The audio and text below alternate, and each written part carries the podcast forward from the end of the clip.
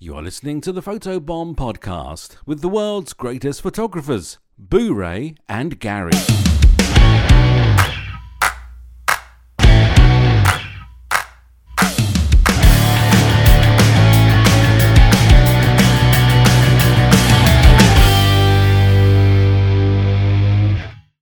Welcome to the Photobomb Podcast. My name is Boo Ray Perry, and joining me as always is Gary Hughes. It's a fine, fine morning. How are you today? I'm good. Uh, I'm very good. Uh, nice day, good Monday, and you just made me think of something, and maybe you're going to talk about this anyway. Okay. You had some weather issues? Oh, m goodness. Yes, we sure did. I, I got caught in my very first hailstorm yesterday. Yeah, I found that amazing that at your age that you've never been in a hailstorm before. Well, I'm not, th- not that old. I mean, you know, I've been avoiding hail my entire life. In fact, hail has been avoiding me because you know that there are those roofing companies that they just go around to different neighborhoods with old houses and they'll inspect your roof for free. And their whole gig is they don't actually do the roof work. They just basically refer to your insurance company, to get it paid for, and then another company will come in and do it. And it and, and it didn't cost you anything. Almost like a um, getting your windshield replaced on your car. If you have comprehensive coverage on the vehicle, the windshield replacement's usually free. Right. Th- These roof companies do this. And so I'm like, my house is from 1953. The roof's got to be 25 years old at this point. You know, so th- there's no way that, I mean, they'll find anything, any excuse they can to get this done for you. Like any excuse. If they find a, a dent from hail, they're like, write it up. We recommend that this gets replaced. And so the guy spent an hour up on my roof looking around. He comes down. He goes, "It's the damnedest thing. I've never seen anything like it." He said, "You don't have a single pockmark in the whole roof." He's like, "There's no damage anywhere." This is that rare anomaly, the honest roofer. Is that, is that, is that what we run into here? Uh, yeah, exactly. Well, the point is, it's it's like, am I? Do I have some kind of Harry Potter esque magical ability Yes. Yeah. where hail just is completely not a part of my life? Hail avoids me, and then from from 39 years of never being in a hailstorm, never seeing hailstorm, always kind of wondering what it was like. And then yesterday, I was leaving the studio. I got in my Jeep and it was sprinkling a little bit. And then it was raining, and I was like, God, this is going to be a pain in the butt because I got camera gear with me. And all of a sudden, I hear thunk, thunk. And my first thought wasn't hail, it was, damn, those are some fat raindrops. Right. Right. That's the way it is. It kind of evolves because you just don't think, well, there's rocks falling from the sky. So I, you know, all of a sudden it was like, and it was. I looked out the window and I actually posted a video on my on my Facebook page of of it, and it I mean, it was. I wouldn't say golf ball size, but there was some getting darn near golf ball size, and the whole parking lot outside my studio was just littered with chunks of ice, and it was about a. It only lasted for about five minutes, and and here's the crazy part is it, it was like seventy degrees outside. Well, that's the way it is with hail. I did not see. You see how much I don't know about hail? yeah. Yeah. I was in a hailstorm. Last time I was in a hailstorm was in like July in Texas. Yeah. So you know it was hot. well, the uh, I'm assuming that this is from you know ice falling from very high altitudes where it is actually cold and it can form into rocks of ice that are probably melting on their way down, but they get to the ground before they turn into rain. But I, I'm not sure. I'm not a I'm not a meteorologist, but I did have this. I'm not a hail expert, okay, but I did have this really funny thought because you know my car is it's a 2000 Jeep Cherokee and it's clean, it's in good shape, but it's not a car that I'm like so worried about anything happening to it. So I was like, oh well, I guess this isn't going to let up, and my house is only a, a, a you know a third of a mile away. So I start driving, and on the way home, I have to go under an overpass, I four overpass, and there was a guy, a young guy. If you were to like look in the dictionary under D for dude bra, like a dude bra, like Dude. that guy, Dude, bruh. Dude bra. yeah. Okay. I, I, I don't know what a dude, bra is. a dude bra is like think about it, he probably drives a uh, a, a car that you would associate with like a douchebag who can't quite get a BMW. He wants people to think that he's a he's a racer, but he loves the car way too much to actually race it anywhere. The guy who like parks farther away with a car that he paid Yes. five thousand he paid five thousand dollars for the car, like an old Honda Civic, and he put ten thousand dollars into making Right. it a and car. treats and treats it like it's a fifty thousand dollar car. Right, Chris like it's fifty thousand. Okay, this is the guy. Probably a barbed wire tattoo. Probably in a Yeah, fraternity. He's got biceps that are like bigger than my neck. You know, like the, Right. like that that guy. You know, super tight t-shirt, you know, wears his hats backwards, you know, always wears gym shorts for some reason, like a dude bra, like dude Okay. bra, like that guy. So- Dude, bruh. Oh, okay. The the name comes from the from that's what he says. He's right, dude yeah. and bruh. dude, dude, bra, dude, bra. I was trying to make phonetically where this name was evolving from. I In, get that. fact, with the dude bra, dude and bra are usually separated by the sentence that's in between. It's like, dude, check out my new spoiler bra. Like that's how that happens a lot. Yeah, you with me? I'm on with that. Sure. I like that. I thought about this when you started this speech, and let me just and this is not even worth mentioning, but I'm I this is this is where I am. I'm here for it. So there's a guy Douglas Adams, and he wrote a series of books called The Hitchhiker's Guide to the Galaxy. I've I've read some. And in like the fourth book, uh, the guy comes back to Earth finally after all these adventures. And there's a small little excerpt where there's a character in the book who drives a lorry, as they say in the book. or- A truck, yeah, truck, commercial vehicle. And it's raining on him, and it's always raining on him. And he hates rain, and he has all these descriptions for rain, and it's always raining. And then there's a side thing that says what he didn't realize is that he was actually a rain god, and that rain followed him everywhere he went. And later in his life, when he realized that this was the case, he actually made a very nice living being paid by holiday resorts to not visit. So I thought, so I thought, well, this this is you, Gary. You Yeah. you are you are the hail god. I'm the god of hail. Hail does Uh, not hail does not, but except in your case, hail does not come to you. Yeah, I so I, I must be a not hail god, but the op- whatever the opposite of that was. But so Well, I'm a rain god myself, like because I work weddings all the time outside and almost never get rained on. uh, you you should use your powers for the good of all mankind. I did this weekend. I had a wedding this weekend, and uh, it started raining right after the ceremony, and rained the rest of the day. the thing is, I can't allow you to waste these powers here. You must go for the good of the city, for the good of the state, for the good of the nation. You must go out immediately and start using your powers for the good of all mankind. Now, so I'm driving home, and I go under the overpass, and there's a dude bra with his Toyota Supra or whatever it is, and he's just parked underneath the overpass, Right. just standing around on his phone. And then, and I thought, Okay, whoa, whoa, whoa. Here's what gets me about that. Why are you out of the car? because he's under the overpass. He's he's protected from the hail, him and his lovely vehicle. But why would you get out of your car? Why wouldn't you just pull under the overpass and just sit there? Why do you get out of your car? Because he's a dude bra and he wants to pose with his car for people who are driving by.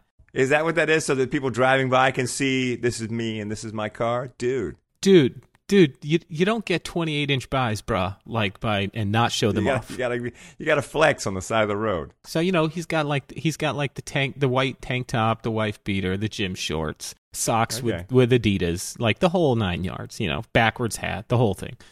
And I thought as I drive by, you ever drive by somebody and think, and this is a this is a crappy thought to have. I realize this, and I'm being and I'm being attacked on our Facebook page for my negativity, but I digress.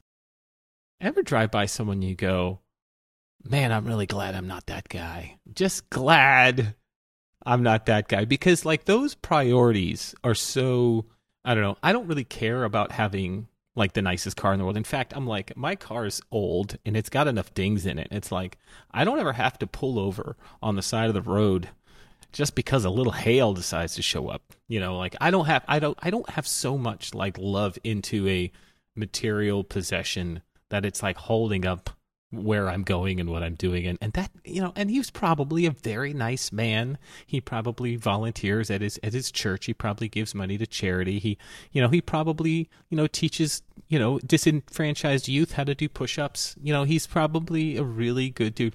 But at the same time I just felt a little superior. I was like what a douche. Like Let's get into this. okay. I get what you're saying, but uh, that's kind of a justification thing too. Like, uh, you know, I have an old truck, and so I revel in the fact that I have an old truck and the paint is peeling and everything else by being like, I'm gonna merge. I'm merging, and you ain't got to like it, but I'm merging, and you can honk and whatever, but I'm coming in, and you're gonna get out of my way because I'm driving a beater, and you are not driving a beater, and you don't want to wreck your car, and I don't care if I wreck my car. but I but I don't do that Yeah, but I do. But my my point is, you justify your place in life.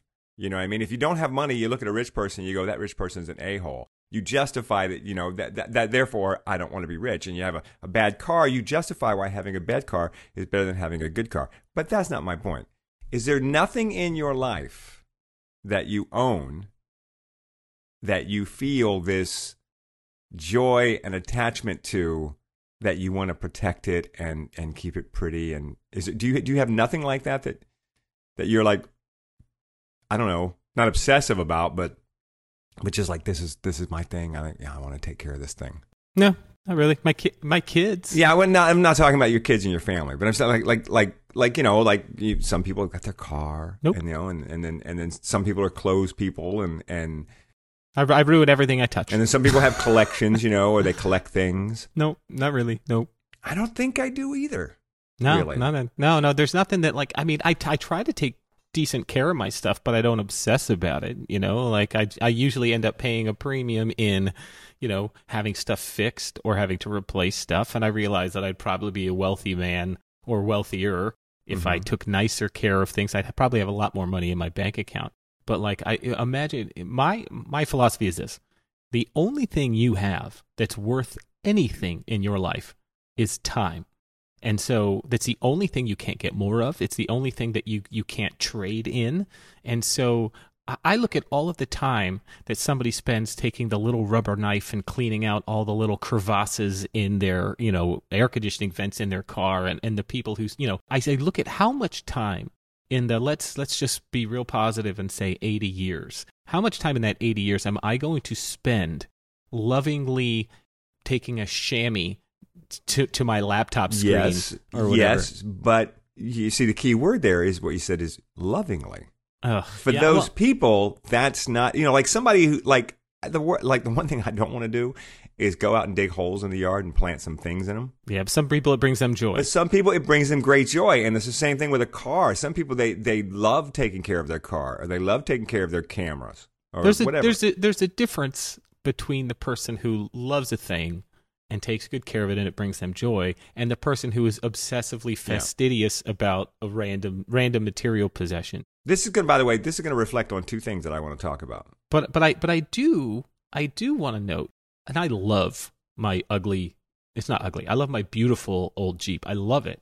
I love that it's a little beat up. I, it fits me perfectly because it's sort of no frills and it's kind of it just is exactly like it's the car you know like the cars it's the car that was like i was 18 when that car was made it's like a the car Mhm. of my like coming of age Yes, if I could get if I could get my dream car that came out the year I was 18, I would I would be very happy, but you can't get them because they've all been wrapped around trees. yeah Because you can't get you can't get a 1982 Trans Am because they've all been wrecked by good old boys and dude bros. Oh, you can, uh, but you'll pay. And it's oh, and it's just falling apart like crazy. They just they because they're not really well made. So, so I'm going to back off and just repeal my judgment. What I'm saying is, I recognize in myself that, like, my thing about being sort of chaotic and not particularly fastidious and a little more fast and loose with stuff, it's like I feel as superior about that as that guy does about being a boy racer dude, brah. And like, I my thing isn't any better than his thing. right, it's just a different thing. Right. And but so like but I'm so at this moment I'm driving by and I'm feeling all like, ooh, aren't aren't I so great? I'm glad I'm not him. And then as I round the corner, my next thought was, I am him. I'm just a different I'm just a different him. My next challenge to you then is what is your name?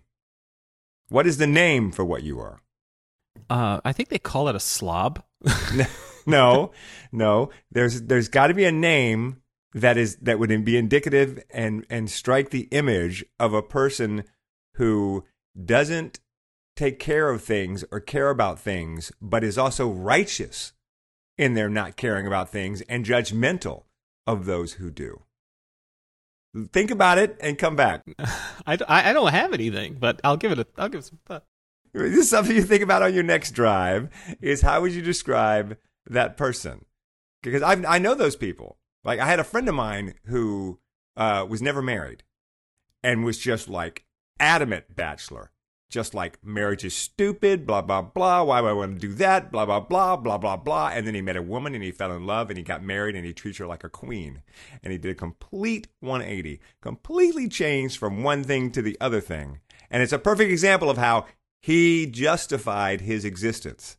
He justified what his world was by saying, this is the way it should be, and everybody else is stupid. And then, of course, immediately when he joined the other side, it became, well, this is the greatest thing ever, and the old way was stupid. Right, absolutely. The the point is that if if you love something and you care about it and it's it's your world and, and you hang your hat on it, it's probably stupid to someone else. So there's got to be a name for what you are because I'm, I'm a little bit that guy too. I'm just like, oh, come on, really? You know? The only thing that in my life right now, I think because it's new, that I am obsessive about is my studio. And that's like because I am the thing as I get older, I'm getting more and more sensitive to clutter, and clutter has become something that really causes me stress and anxiety. And it never used to bother me that bad. And so when you have a small house and four other people besides yourself living in it, three of them people who don't clean up after themselves, unless you're running around horsewhipping them as they do it. So, you know, I have become someone to where cleanliness and orderliness and, and minimalism are very, very calming. And it gives me a nice, safe place in the center of the universe. So, like every day now, at the end of the day, I go through my studio, and no matter how small it is, I put everything away. I put it exactly where it goes, and I push everything up against the walls. And I make sure that when I walk into the studio the next day, that I look around and I go, I was the same way. When I was single, I was the same way. And matter fact, my wife was afraid that we, we wouldn't be compatible because she's a slob. And after coming to my house, she was like, I'm worried about us living together because, and I'm like, why? She goes, because last night I came over and we had drinks and you had, and you put all the liquor bottles out on the counter and stuff to make drinks. And then this morning I came back over and you had put them all away and wiped off the counter. And you had already put it all away and cleaned up and like just between going to bed and getting up in the morning. I'm like, it was the first I did before I went to bed. She's like, yeah, exactly. I would not ever do that before I went to bed.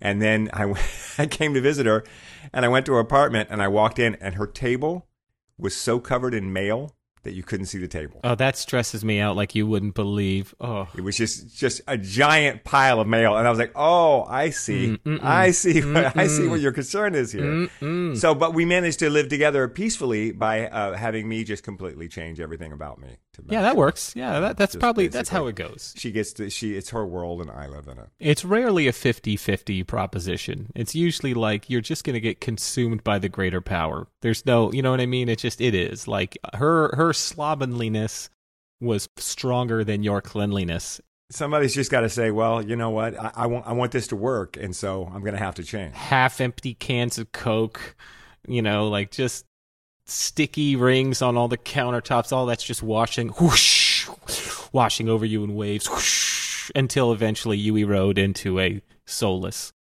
nothing husk of a man. I had a wedding this weekend. Yes, so you said.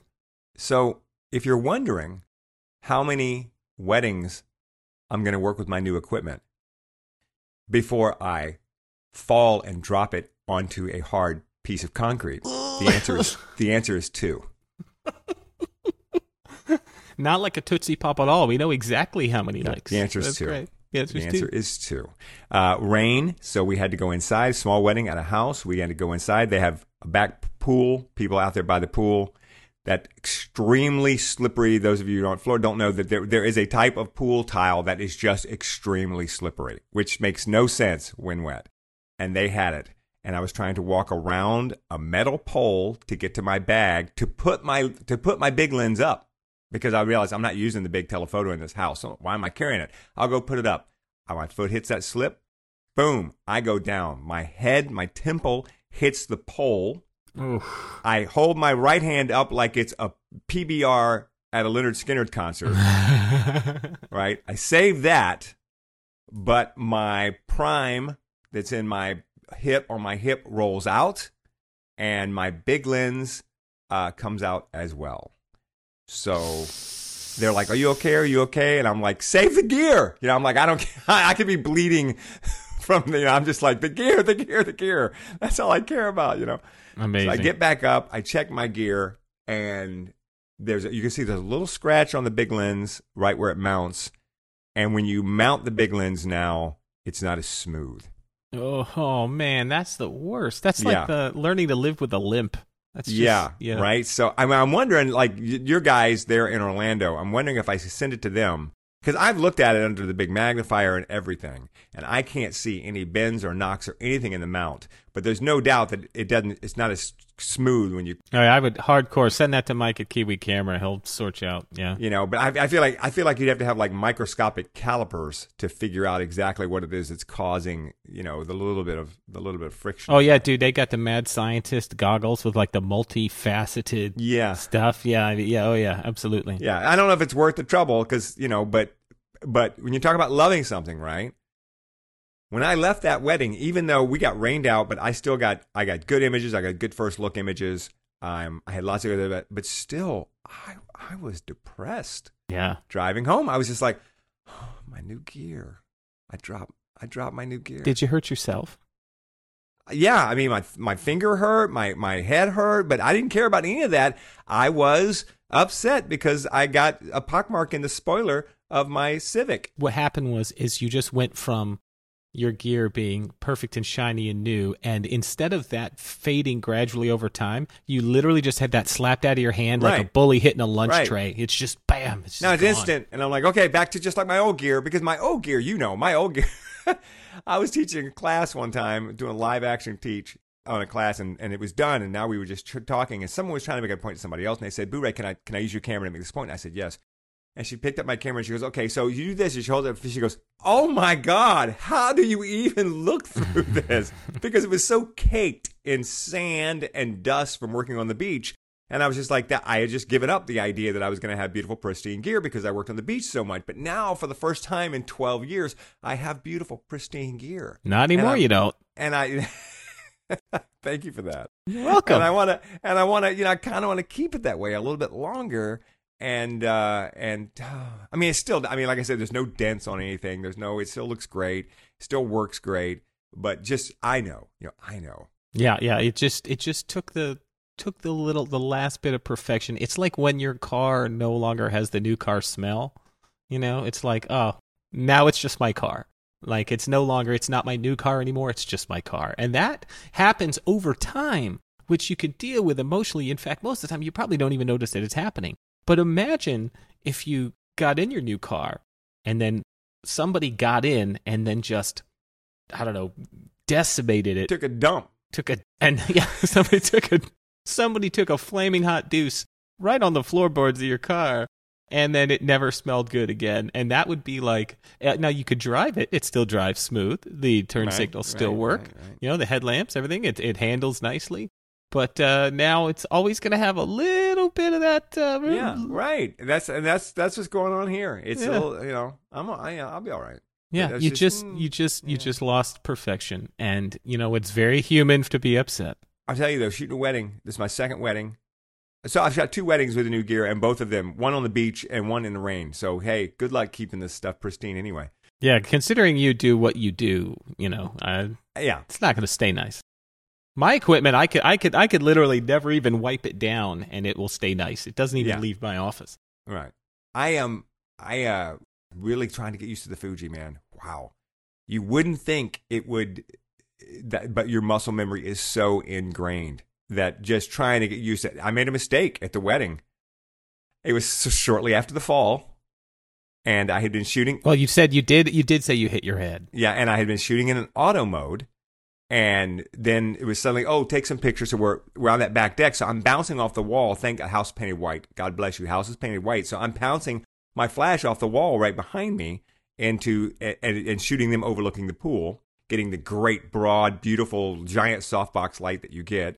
Soon it becomes everyone wants to get their picture taken right there with the bride and groom. So I'm just popping, bam, bam, bam, bam, bam, bam, and I shoot about seven of them before I realize that I'm still in my auto mode from shooting natural light. Mm-hmm. I haven't kicked over to full manual. I'm still in my auto mode. So the camera, I've set my aperture, but the camera is setting my shutter speed and my ISO. Mm-hmm. And it's outside and it's raining. And I look down and I am shooting Here you go. at ISO 12,800. oh, yikes! yes. So I immediately fix it. And then we get to, you wedding photographers know this. And then we get to the moment where you have to look at the images and go, do I ask them to reshoot them all? Right. because now because now, now it's moved on. They're they're off doing now. I'd be like, you go get the groom and get. Can you please come back out here and get each one of your friends to come stand for a quick? Which pick these were not port. These were not formal portraits. These were just having fun, right? With, with cigars. I'm sure they're fine. There's no way they're not fine. And I looked at them and I zoomed in on them and I was like, you know what? I think they're going to be fine. I think they're going to be fine, especially because it wasn't really low light. There was a lot of light anyway. but have you pulled them up on the computer yet? I have pulled them up on the computer and I brought in Bobby and I'm like, Bobby, look at these two images. Tell me. And she was like, what? I'm like, okay, that's all I need. She's like, what's is there? What's the difference? I'm like, okay, that's all I need to Were know. you, and were you using an off-camera flash for this? no, I was bouncing. Oh, you but you but you okay? So you were bounce using bounce flash, but so it was well illuminated. It wasn't like yes, it, yes, and and and the background behind them was brighter than they were. Yeah, you're so it's not like it was a dark room where you're going to get all these crushed up blacks and all this heavy, heavy grain. You know, they, they were bright photographs. And now tell the class what you've learned. What you've learned is, what you've learned is, uh, uh, See, you've learned nothing.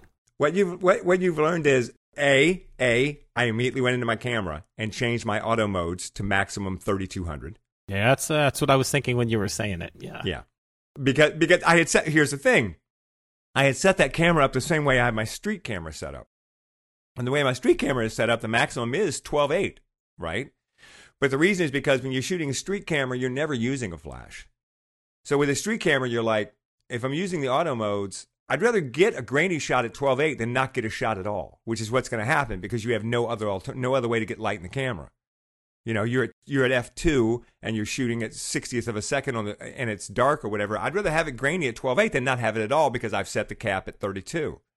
Or you know, or, so that's and that was my thinking when if I was doing natural light shooting on a wedding or whatever too. And then I realized no, I need to set it at 3200, is 60, yeah, 3200. And then if I take the first one and don't get it, when I review it, I'll see, oh, I didn't get it, and I'll know, oh, get a flash out, dude. Put a flash on it. Because you could easily get lulled into complacently if you're letting the camera go that high into thinking, I could just shoot all this natural light without and, and, and without nec- necessarily paying attention to the fact that, yeah, you're getting it natural light, but you're getting it at 12.8. Well, You know, it's too much. Uh, it's not immediately noticeable. If I'd shot that on my Canon at 12.8, the first time I looked at one, I would have been like, whoa, yeah, that's a huge mistake. Yeah. yeah. But it, that wasn't the case here. The 5D Mark III, that would not have been yes, good. no, not for the R. No, for the R5, you'd have been just like me. You'd have been fine. You may not have never no- ever noticed it. you Yeah. know? So, but what I was blown away wa- by was the fact that this Fuji crop sensor camera, I shot at 12.8, and I'm fine with it. It's a strong argument for APS-C. It really is. Like, I mean, it's not- especially it's, again, it's not R. It's not the R5. The R5 would probably go to the stratosphere. I I don't know with with with 45 megapixel sensor on a full frame. I I've been told I've never pushed it. Um, I've been told that the the actual the low noise isn't as good as like R6 for example, which is the 20 megapixel version. So I, I don't know. I've never really pushed. I shoot everything pretty much at ISO 100 or, or 200 as it is. So I also had that moment where, because this is new, with my old camera, it was always I was always in the same focus mode, and you're just using the joystick and you're moving your focus point about. But now, you got to switch back and forth. I, now I can go between that and I can go between eye focus, right?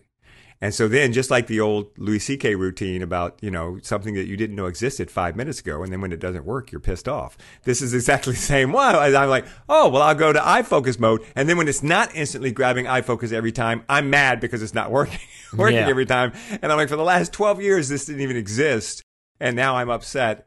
Uh, so I found what I did a lot instead of going completely wide and letting it search for eyes, I would go to zone, which gives you a square that's about maybe a quarter of the size of your screen. If you place that zone at somebody's head, it will find their eye much quicker and easier. Um, because if you're shooting a room full of people anyway, if you're shooting people talking, there's two or three people there, it might focus on, you want to focus on the bride. Yeah, it can get kind of annoying if it jumps Yeah. back and forth between people Yeah. or grabs the wrong person and you could miss a shot. Yeah, but I felt bad about having to kick over to old school because I'm but I got the new camera with the eye focus. I don't want to have to move the spot around anymore. But of course, you know, you got to live and learn, I guess. Well, I'm I'm glad you didn't get seriously injured. so yeah, so I'm walking back to my truck, which is parked way out on the road in the rain, carrying my brand new $400 bag with my gear in it, getting wet, and my bag's getting wet, and I dropped my gear, and oh, it was just awful. Yeah, yeah. At that at that point, you had a tough day. And then I get home and I look at everything, and I'm like, everything's fine. Yeah, you did fine. You did a good job. Yeah, it's funny with weddings. I would find like when I walked away feeling like I crushed it, I would pull up the images and be like, eh, "It's not as good as I thought." And then Yeah. I'd walk away from a wedding feeling like I just barely skated by it and be like, "Actually, I did a great job." Yeah, that's always the case. You always either underestimate or overestimate what you did. Oh, I have one other thing too. With this is calling on talking about things you love. So you know, I'm I'm a peak design. I'm a peak design guy now. Yeah, now, now we're uh, we're gonna we're talking about Strapgate. Yeah, strap cake. I got the peak design strap, you know, and I love the peak design. Love that. And I've become that guy now. Everybody, people who love peak design love peak. They're like Apple users. They make solid stuff. Yeah. Yeah, they love the peak design strap. So, but my problem with it, I talked about. I think I was going to talk about this last week. Is that hooking it and unhooking it from the camera and the buckles? There's too much stuff right around your hands and so forth and so on. And then right after that podcast, I I had an idea which many people have had this idea before. If you look this up online, I'm sure you're going to find everybody's talked done this. But I came to it all on my own, and I was so happy. And I solved my whole problem to where I could keep using the peak design. And it's because there's two two sides to the strap, and they strap to the camera. And what I did was I fixed it so that one side of the strap straps to the other side of the strap. So now it is a closed loop. Just like a Black Rapid. It's a closed loop. loop. You just put your arm through it and hang it over your head. It doesn't go anywhere. And I just have one anchor that anchors to the bottom of my camera. And the anchors are rated at 200 pounds, so I should be fine. And people say, I don't feel good with just one anchor. I want two anchors. Yeah, but if one of the two anchors on that strap breaks, the strap, the, the camera's going to the floor. Yeah, it does. It doesn't matter if you have two. yeah, because if one of them, if one side of your camera strap breaks, the camera's going to the floor unless it's in your hand. And if it's in your hand, it's not going to the floor, even if you only have one anchor. So, um, so I said I'm gonna make a video about it because I was so excited to solve this problem. So I get to stay with the Peak Design strap that I wanted to stay with, and then I love it so much I bought a second one that I'm gonna use for my travel camera, and it's big for my travel camera, but it's comfortable. But then I came to the realization, oh, it's big, which means it's gonna take up room in my bag. No, it's not because I'm gonna remove the strap from my bag and replace it with the Peak Design strap Wow. because I'm never carrying my bag and need a strap on my camera. If I'm carrying my bag, my camera's in my bag and I pull it out, shoot with it, and put it back in my bag. And if I'm not carrying my bag, my camera's strapped. I only need one strap on vacation. You only want strap on vacation. Yes, one strap on Okay. is all I need. Okay. You only need one. It's too much trouble to take because it takes up room in the luggage. It's a lot of sanitization. So yeah, yes, and a lot to, yeah, to keep things clean and there's customs. So so I just have the one strap. So I will strap. I use that on my bag, and then once I once I get to where I'm going, whatever, I'm like, oh, we're gonna go go whatever. We're on a cruise. I'm gonna go ashore. I'm not gonna carry the whole bag. Just gonna carry the camera. Pop pop pop the strap off the bag. Put the strap on the camera, and then everybody's happy, Gary. So, what is it like to be essentially the MacGyver of professional photographers? I am, in fact, the MacGyver. I, have the hair. You do, yeah. I do have the hair. I have the MacGyver hair. Like just get a little longer in the back, maybe a little Yeah. wilder with the with the feathering. Yeah, well, we need the mullet. Yeah, you got to have a little more party in the back. But here's the thing. I felt so happy and I was like, I gotta make a video. I gotta show everybody this. And then I posted on my channel, like, I figured out, solved my problem. And somebody immediately posted a picture and said, Did you do this? yeah, that's exactly what I did. I, I'm not a genius. Everyone, may- everyone thought of that a long time ago, but there was a particular that I thought of it without having seen it anywhere. I love the, no, I, I, I love efficiency. I love it when I solve an efficiency problem like that. Like, Speaking yeah. of efficiency, did you see my new YouTube video on the studio, on the, the tour of my new studio? I, I don't know. I mean, I've seen, there's been so many. It just came out this. It just came out this morning. Oh no, God no! I haven't seen it. No, I've It's the last one in the series, so calm down. You don't have to watch any more of them. But uh, yeah, it gives you. It's like six minutes long. Gives you a tour of all the cool little efficient things that we've done in the studio, and uh, I'll put a link to that in the description if anybody wants to check that out. Oh, I have one other thing too. I sent a picture to your phone just a few minutes ago Okay. uh, while you were. Oh my. God! Why did you send me that? Okay, look at this picture. Okay, look at this picture. Okay, so Lena Dunham, the actress, she did the TV show Girls. Yes, I'm familiar. She is coming out with a line of clothing, Mm-hmm. And it is body positive clothing. Mm-hmm. and she's putting out her statements and she is talking about her line of clothing which is about body positivity that it's horrible what we do how we subject women to this and we need more body positivity body positivity and i'm making clothes body positive because how your body looks and you should not be judged for it etc etc now i sent you the picture can you see the picture I'm looking at it right now. the way this picture is posed and shot Does this look like a person who is not worried about how her body is perceived? I would say it's uh, posed and angled to minimize. If that, uh, I first of all, I like I like Lena Dunham. She's great, I, brilliant. I, I, I'm fine with Lena Dunham, but I felt that there was a little bit of a disparity between her message and her image. The camera is high. She's shifted her hips back away. She's doing all the Instagram tricks that, that people do to make them their body look smaller.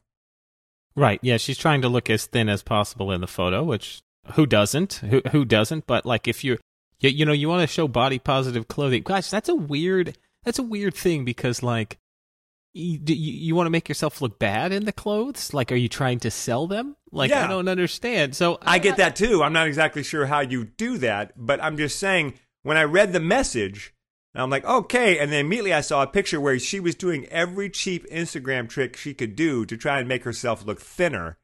And I'm like, shouldn't you just be posed waist level straight on in the clothes saying, this is my body, I'm proud of it, and these clothes look good on it. And if you think I'm fat, screw you because you know her. She's very militant. You know, she's very nah. You know, and and but no. Instead, it's oh, let me get the camera and tilt away and do all the other stuff that you know. And and you're like you're you're doing the very thing you're supposed to be railing against. Yeah, I don't disagree with that. Uh, but at the same time, I I honestly don't care. I know. I don't care either. I, I do think that it basically looks like she took an old jacket out of her dad's closet that was crumpled up underneath six pairs of shoes and a duffel bag, and uh, she put it on. Like it's just, does body positive clothing mean baggy enough to cover up my body? I feel like body positive clothing would be like accentuate your your your unique form. Well, that's the other thing too. Is I don't think the picture in any way really highlights the clothes. Yeah, she she looks like she she robbed little Stevie's wardrobe from the set of Sopranos. Okay. like it just doesn't. Right. But like, I don't know much about women's fashion to be honest. I think it's fine. I, I don't. I don't care. I, I think that the quality of the photo, like just like a photographer, is the thing that's stressing me out. This looks like it was taken with a phone, and right. uh, it may have. yeah, there's like power outlets on the wall behind her, and uh, yeah, yeah. What like you know, try a little harder. Yeah, it's definitely taken with a phone because you can see like all the strands of hair blocking up from the uh, algorithms. Yeah, yeah, yeah, yeah, yeah. So you know, I I uh, I don't disagree with you. I just don't care. All right. Let's uh let's do that thing we call photography news. Photography news. First thing I wanted to talk about, which I thought was kind of cool, was that uh, I saw a story where the official White House portraits Mm. of President Joe Biden and Vice President Kamala Harris were shot with a Sony A9 II. I did see that. Yeah, I'm looking at those. I'm looking at those portraits. Now these are not like this. This wouldn't be the portrait that is the official portrait that they hang in the White House. This is like the the one that goes into like the DMV and hangs on the wall. Right. Which, which, by the way, I've always thought was funny. That that like when you go into government buildings, that there's this picture of the president in a little frame somewhere on the wall. I've always thought, like, okay, it's it's you know it's the Social Security office. Why do we need this like an icon of the president on the wall? Should there be a little altar over there? Maybe some prayer candles or something too. I'm just I've never under I've just never understood it. I was having the opposite thought. at it. I was like, I think it's kind of nice. Like in, in an era where we're so divided across these partisan lines, it's like, hey, look, no matter what's happening, this is the boss. This is a federal agency. Yeah, but he's not. You know, you're working at the you're working at the Social Security office in Spokane. You know, and there's a picture of Joe Biden. I'd rather there be like a picture of your supervisor on the wall. So when I'm mad, I go, I want to talk to that guy yeah, like like like at Publix grocery stores, how they have the manager's picture. Wait, with his name under it. I want to talk to Bob Smith about the condition of this boar's head meat you just gave me. I ever tell you that the Publix by my house, there uh, the the the deli, not the deli, the meat section, and the not like you know like cold meats, not like where you go get sandwiches. So like uh, I don't know what you call that, just meats. Meats and produce are right next to each other. They run right into each other, and so the portraits of the two managers, one of each department, hang right next to each other at the sort of barrier, the the the the the border, if you will, of the of the two places, the north and south. end. And so, and this is this is a part of the best. The grocery store manager's last name is uh, the the produce manager's last name is Slaughter, and Okay. and and the meats department's manager's last name is Gardner.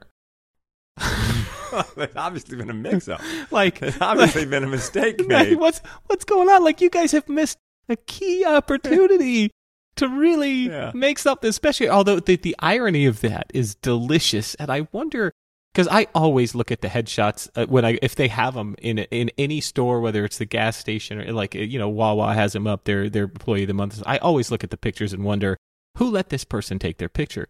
But the uh, so this and I just stand there, and every time I go in there, I look up and I chuckle, and I see Sergeant Slaughter, or sorry, uh, Mister Slaughter, always working in the produce department. He's there almost all the time when I go there, and God, one of these days, I'm just going to get up the balls to ask and be like, "Have you and Gardner ever talked about just switching jobs? Yeah. Have you ever thought about You can't be the first person to think of that, though. I can't. That's why I haven't said it because I one of the things in my life that I always try to do is not to be the person who's the one thousandth person to make a joke. Right. So if you like when somebody you meet somebody named Roxanne and you're like Roxanne, right. Never heard that before. Hi, my name's Blu-ray. Oh, like Blu-ray? Yeah, like, just like Blu-ray. exactly. Or or when somebody's excessively tall, like you meet somebody and they're like six eight, and you go like, "Gee, you're tall." It's like, yeah, I wasn't aware of that. Like I just don't want to be the guy who always says Right. the obvious thing, and I you know Whenever, whenever you meet somebody and there's something obvious about them, do everything you can to ignore it. be the only person who doesn't say it. Like, like I'm an a-hole.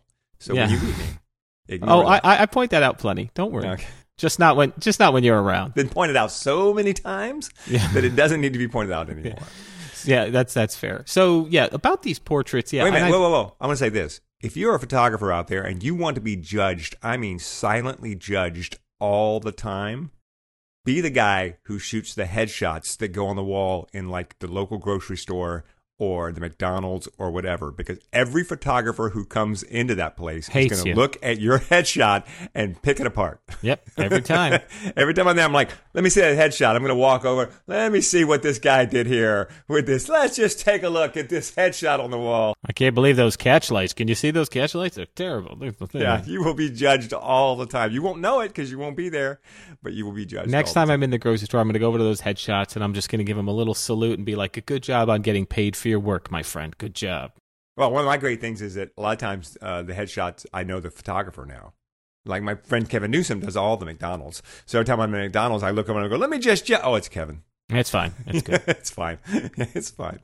Uh, so yeah, so a Sony uh, shot. It's the first time that Sony has shot the official uh, presidential portrait. Uh, chief official White House photographer Adam Schultz shot it with his Sony A9 II. The first president to be shot by a digital camera, Obama.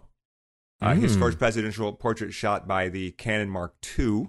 A- and then the uh, Mark III, I believe, shot his second one. Yeah, so the Mark II and the Mark III. And then Trump was shot with the Canon 1DS Mark III. Well, you know, uh, uh, that this is a points for Sony. I think it's pretty cool. I, I, don't- I you know, I'm not going to comment necessarily on the the quality of the images themselves. I will say, I don't know if you have, if you remember any bombardiers out there remember our our discussion about Kamala Harris on the cover of I think Vanity Fair, and people were talking about her skin tone. Take take a look. She's a lot lighter than she was in your imagination. This is what she actually looks like. So stop stop picking on photographers for this stuff. And I gotta say, and I haven't I haven't talked about this. at all. I don't want to be political, or, or I don't want to get into a political thing. But I'm looking at her portrait. Kamala Harris is hot. I am Kamala yeah. I'm sorry. That's the hottest. I'm like that's hotter than any first lady. Well, Michelle. Yeah. But but I mean, she's hot. Like hot. Like turn and watch her walk down the street hot if she passed me. after yeah out of respect uh, for the vice president of the united states i'll refrain from being crude but I'm not trying to be crude. I'm just saying she's a beautiful woman. She really is. although i don't think the bar is particularly high and and and maybe al gore would be mad for saying this but i will say that she is unequivocally the most attractive vice president we've Yes, ever had I would say that too. Here's the thing, though. Here's the thing that impresses me, and, and maybe I'm wrong about this. Like you say, you know, if you're a beautiful woman, it opens doors for you. You know, and women will say, "Oh yeah, the, you know, the pretty girl gets this, the pretty girl gets that," and that's true. But I also feel that there, there's kind of maybe a point where it works against you, oh certainly and and a lot of times it's going to be in areas like, I mean, she was uh, district attorney, uh, she was uh, attorney general for California, right? And then you look at like, well, Janet Reno when she was attorney general for, you know, D.C. Uh, In some jobs like that, you think actually being beautiful could maybe work against you because people don't take you as seriously. I would take Janet Reno mad seriously. yeah, exactly. Janet Reno stands up and says, "I'm the attorney for the government." You're like, "Oh, you know, you know you're like, oh, that's she gonna knock you down, right?" So, so I, I, which makes it impressive to me that 99% of the time, being beautiful is going to help you. Well, no, no, no. Being beautiful gets you free drinks and a ride on a speedboat.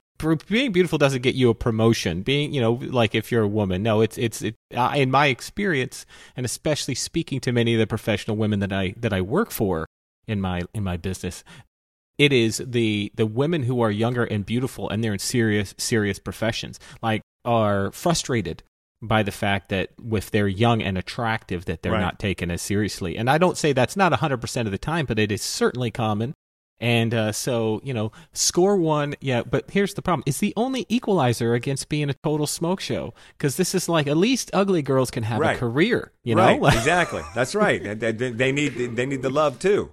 yeah, they, well you know Here's what I think I found was interesting is Obama's second portrait shot with the 5D Mark III, the lens, 85 millimeter f 1.2. yeah interesting You're going to shoot a headshot at 1.2? guy? i doubt it was photographed at 1.2 You're going to shoot 1.2? You're going to shoot the president's headshot at 1.2 and then get home and be worried that one of the eyes is out of focus? I don't think that. I think it was probably capable of 1.2. I would be shocked if it was actually photographed at 1.2. I'd be shocked. 80, it says 85 millimeter 1.2L. That's That's the, that's the type of. oh, okay. Of course, you could change. yeah. Come on, man. Tighten up. Okay, duh, You- know. I I realize you hit your head this weekend.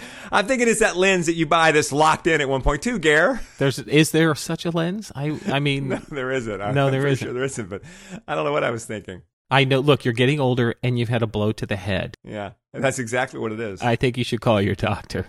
All right. Next up in the news, Canon uh, has it's decimating its library of EF lenses by discontinuing more and more and more. The list goes on and on and on. Um, here we go. Let me just look down the line here. Yeah, all of them. All of them. They're gone. the EFS 10 to 22, 3.5, 4.5, the 14 miller 2, 2.8, the 15 to 85, the 35 2.8, the 2470 f4. Wow, I mean, it really is too long to list. And now, uh, if these were Leica lenses, I would say start snatching them up because in 10 years they'll be worth $50,000.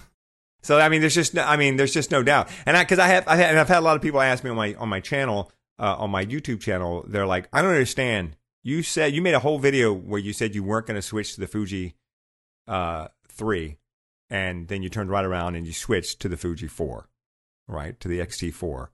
What changed? And I'm like, well, IBIS, you know, and a couple other little features on the camera. But the main thing that changed was I reached a point where I had to switch. I felt like I have to make the switch. The switch has got to happen now. As long, listen, if I could still be shooting with my Canon gear, I would be.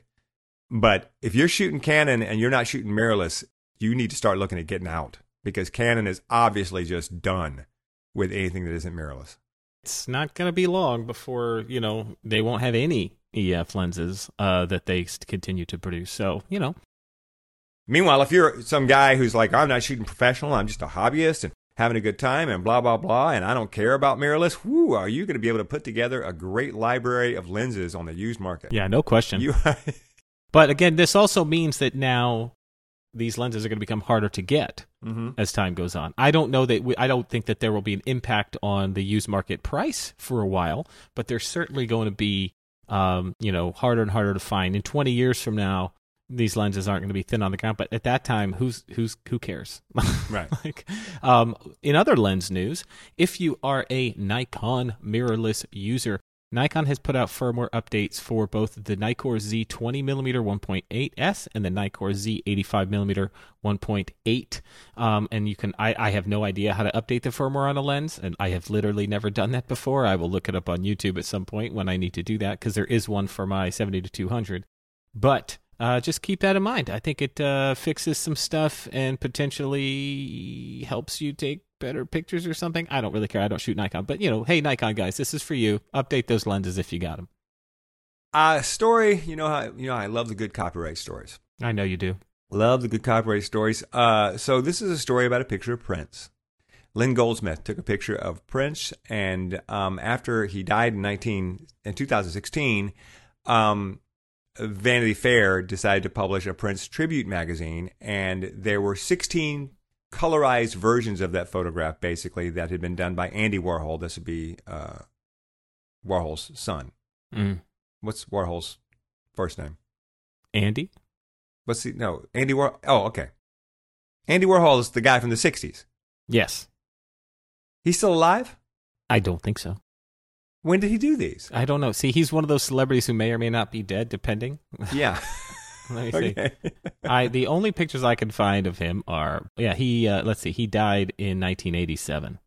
Okay, so these these pictures were not done by Andy Warhol because you know I isn't Andy Warhol like his son? Does he have a son or something? Or did they just or did they or did they just have other people do work and, and it comes out under his association? This is a photo from Prince from the 80s. Oh, okay. All right. So Andy did. Okay. All right. Cool. Anyway, he took the photograph and he colorized it uh, 16 times, and they used it in the magazine. And so then Lynn Goldsmith sued, and it went to court, and the court said it was fair use. So she appealed, and it went to the second sort of court of appeals, and they reversed it and concluded that it was not fair use. And I mean, you just you go down the rabbit hole on this stuff, and you look at all of the way. In order for something to be fair use, it has to be transformative, and it has to be et cetera, et cetera. But the judges said, if you look at the work, it's not really transformative, and it absolutely competes directly with the picture, and it's obvious that it comes directly from the picture. And I agree with this. I agree with everything that holds up copyright from some people. Um, so she's won this, and, and the Warhol people, of course, are still saying, no, this isn't true. Um, but it brings up the bigger issue that I think that they, they that they mentioned in the article that I read, which is even if it's kind of transformative, right? Like if, if I've got a picture and then you take it and you colorize it and you say, now it's transformative, I've colorized it and I'm going to sell it. Because it's my picture and I can use it for my entire life, and I can license it out. And I can license it out to people for that purpose.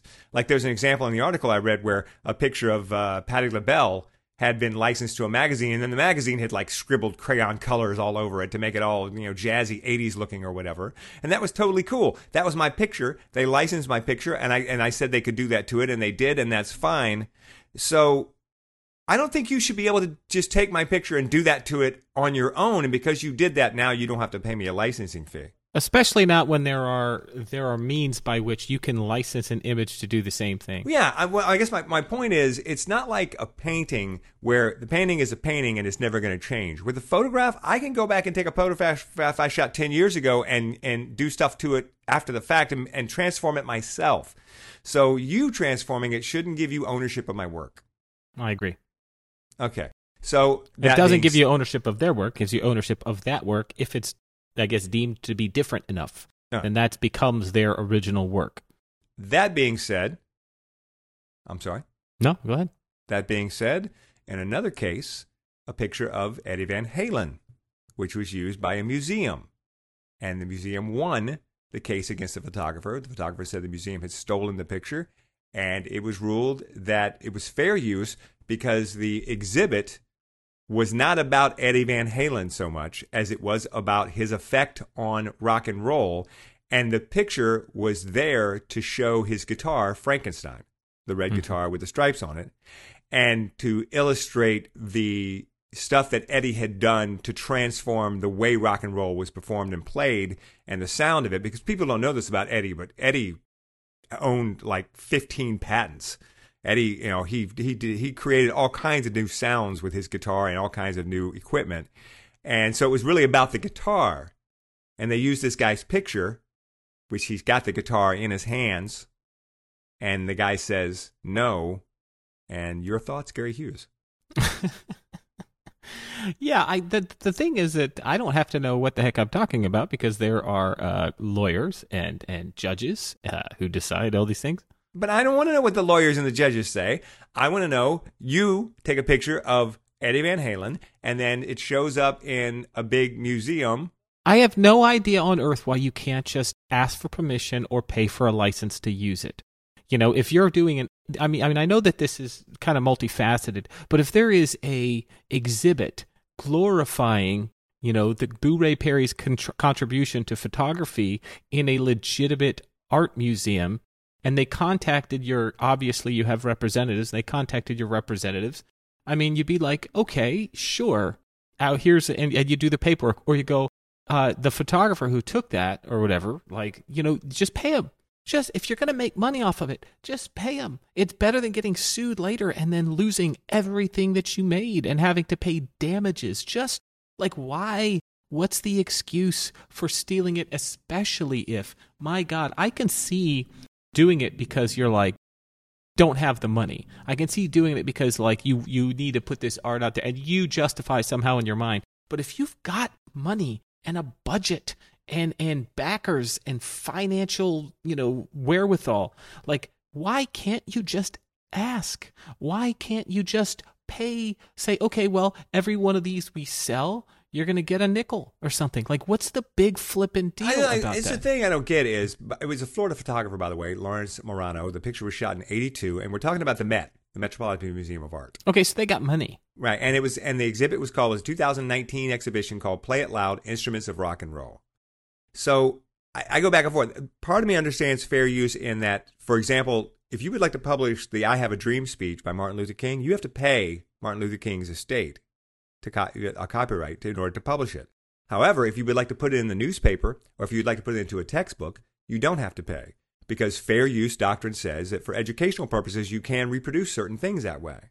I get that. So then you go, well, museums are educational, Mm-hmm. right? Museums are educational. That's what these exhibits are, and therefore it's fair use. But then on the other hand, you go, but it's a museum. This is a place that is supposed to hold sacred an artist's rights. So why would you not? Why wouldn't that be the first thing museums think of? Is we never put anything in our museum without knowing we have permission from the artist. Right? You're not going to argue it, right? So that's yeah, that's what I find weird. And I and I'm and I don't know, Lawrence, but if you contacted me and said we want to put a picture of yours in the Met, uh, you know, on an ex- for an exhibit about the rock and roll and blah blah blah, I'd be like, put my name on the bottom of the photo. That's all I'm asking. Do you know how many people took pictures of Eddie Van Halen holding that guitar? Yes, that's the other thing. If the guy didn't want to let you use his picture, you could. There would have only been another million people who were willing to give you a picture. Call one of the other 3 million photographers who have taken that picture and somebody is going to be like, "You're going to put that in the Met?" Of course, sign here. Whoop, here you go. Here's permission. You could put out. You could put out a press release and hold a contest. We're looking for the best Eddie Van Halen picture holding Frankenstein to put in this Met exhibit. You're not going to get paid at all. We're just going to give you a little credit, and you would have had hundred thousand submissions. No question. Yeah, it's just I think that most copyright infractions on issues like this almost don't even need to exist. Like it's just all you got to do is ask, and if they say no, then get another picture from someone else. That's like I just don't. I it never, never bob. It never occurs to me that any that it's that it's justified. Like just pay up or or use somebody else's picture. You'll be fine. Everything will be okay. I just don't get it. Uh, there's one more piece of news that I wanted to go over before we run out of time, and this is lens news from Canon. Canon Rumors has revealed some pictures and some specs on the RF 100 millimeter 2.8 L IS USM macro. So basically, this is the 100 macro lens, but for the new Canon mirrorless cameras. And so, of course, it has the added control ring that all the RF lenses had that you can program to, you know, change the ISO or, or pretty much any setting on the camera you want. But this lens has two features that have not previously existed on any version of this lens that I know about. And I'm going to tell you what they are right now. The first is that it has a 1.4 times magnification built in, which is pretty slick. So you can get even closer, get an even larger image using this lens, which is cool. And the other feature is, and this was up for some debate what this actually was, this is a what's called an SA control, SA control, Sony Alpha, SA. Well, it probably wasn't appropriate, SA.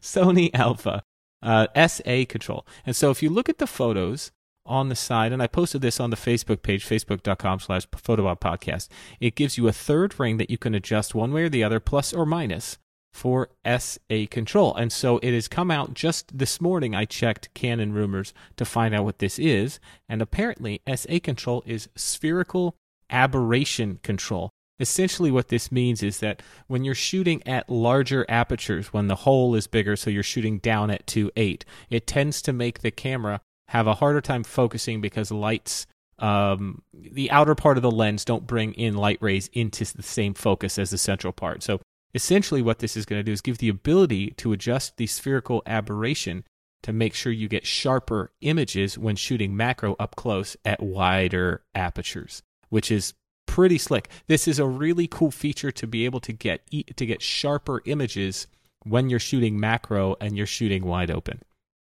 Can you do do we know can you see it in real time like when you're when you're shooting it and you and you move that SA ring can you tell it gets sharper? There are no samples of this because Canon even hasn't even made the official announcement. This is all leaked. So I imagine that there will be videos and samples of this, but here's the bottom line when it comes to stuff like this. This sounds like really cool technology. There's no doubt in my mind that being a complete rebuild from the ground up using their latest technology, this lens is going to be incredible. Here's the other thing the only people who are geeked out about SA control are macro photography nerds, and they are psyched. oh, I bet they are. They're, they're losing it today. Oh, SA quality control. Dude, dude, they are psyched, bro. They are psyched.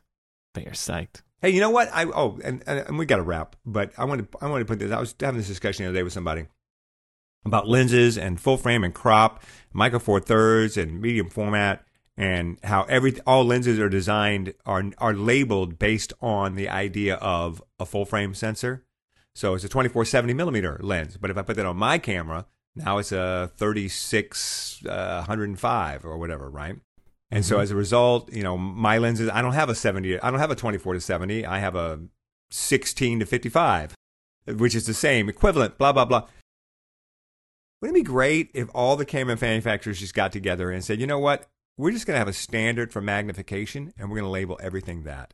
So 35 millimeter equivalent is X. And then there's 1x, 2x, 3x, 4x. So you're like, what's that lens? Oh, it's 2x to 4x. What's that lens? Oh, it's minus 2 to 1. Wait, do you hear that?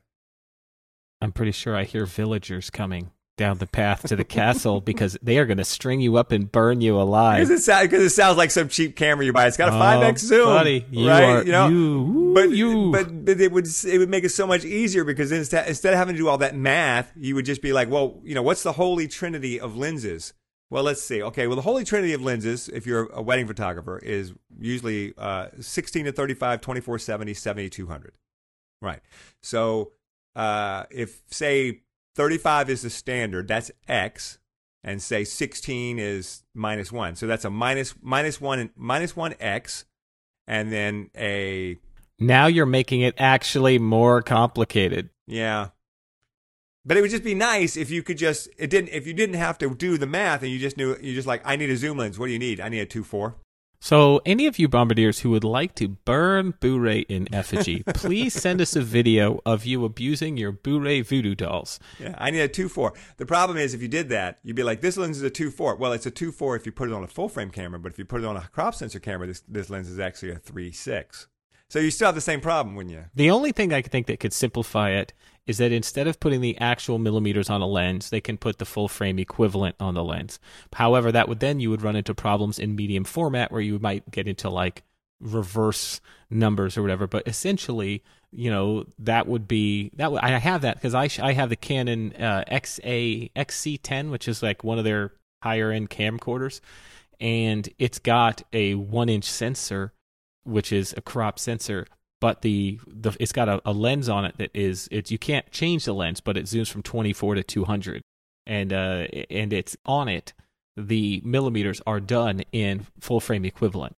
Right. Okay. There's there you go. Wait a minute. Maybe that's what you need. So you could just put a designation like uh, C crop or M for medium or F for full frame. So you would buy a 24. You would buy a 2470 F, and I would buy a 2470 C. And my 2470 would in reality be an 18 to 55, but it would just say 2470C on it. So I knew it was equivalent to a 2470.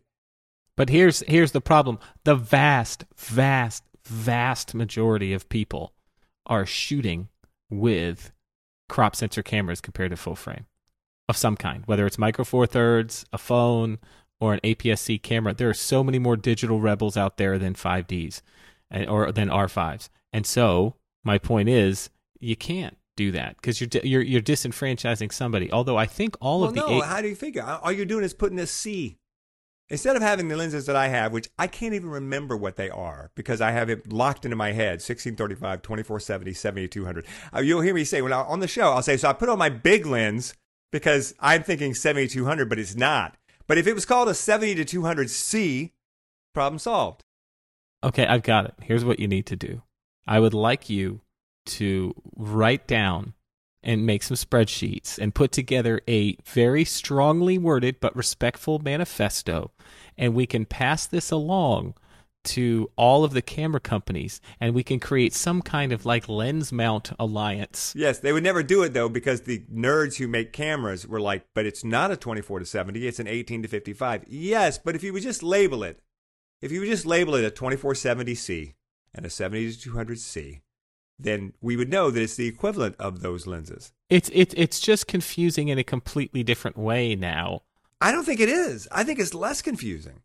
We're going to go ahead and I'm going to take two huge steps away from you because what's going to happen is as the flaming pitchforks and the arrows start flying, I I don't want to be near you when this happens. How do you think it's more confusing? Well, first of all, you only have full frame. But how do you think it's more confusing? If you had a full frame and a crop sensor, wouldn't it be less confusing if all of your lenses were labeled the same? No, because there are plenty of lenses that are interchangeable between both.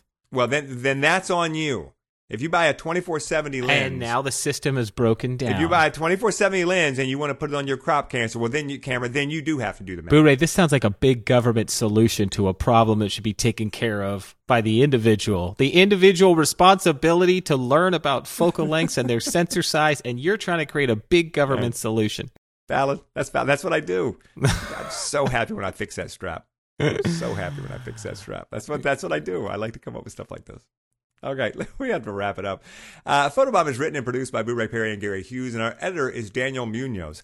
Uh, you can find us on Facebook at facebook.com slash Photobomb Podcast. Our website is photobombpodcast.com. Gary's website is hughesfioretti.com. So it is. My website is boorayperry.com, and our email address is questions at photobombpodcast.com. We'll see you back here next week. See you later.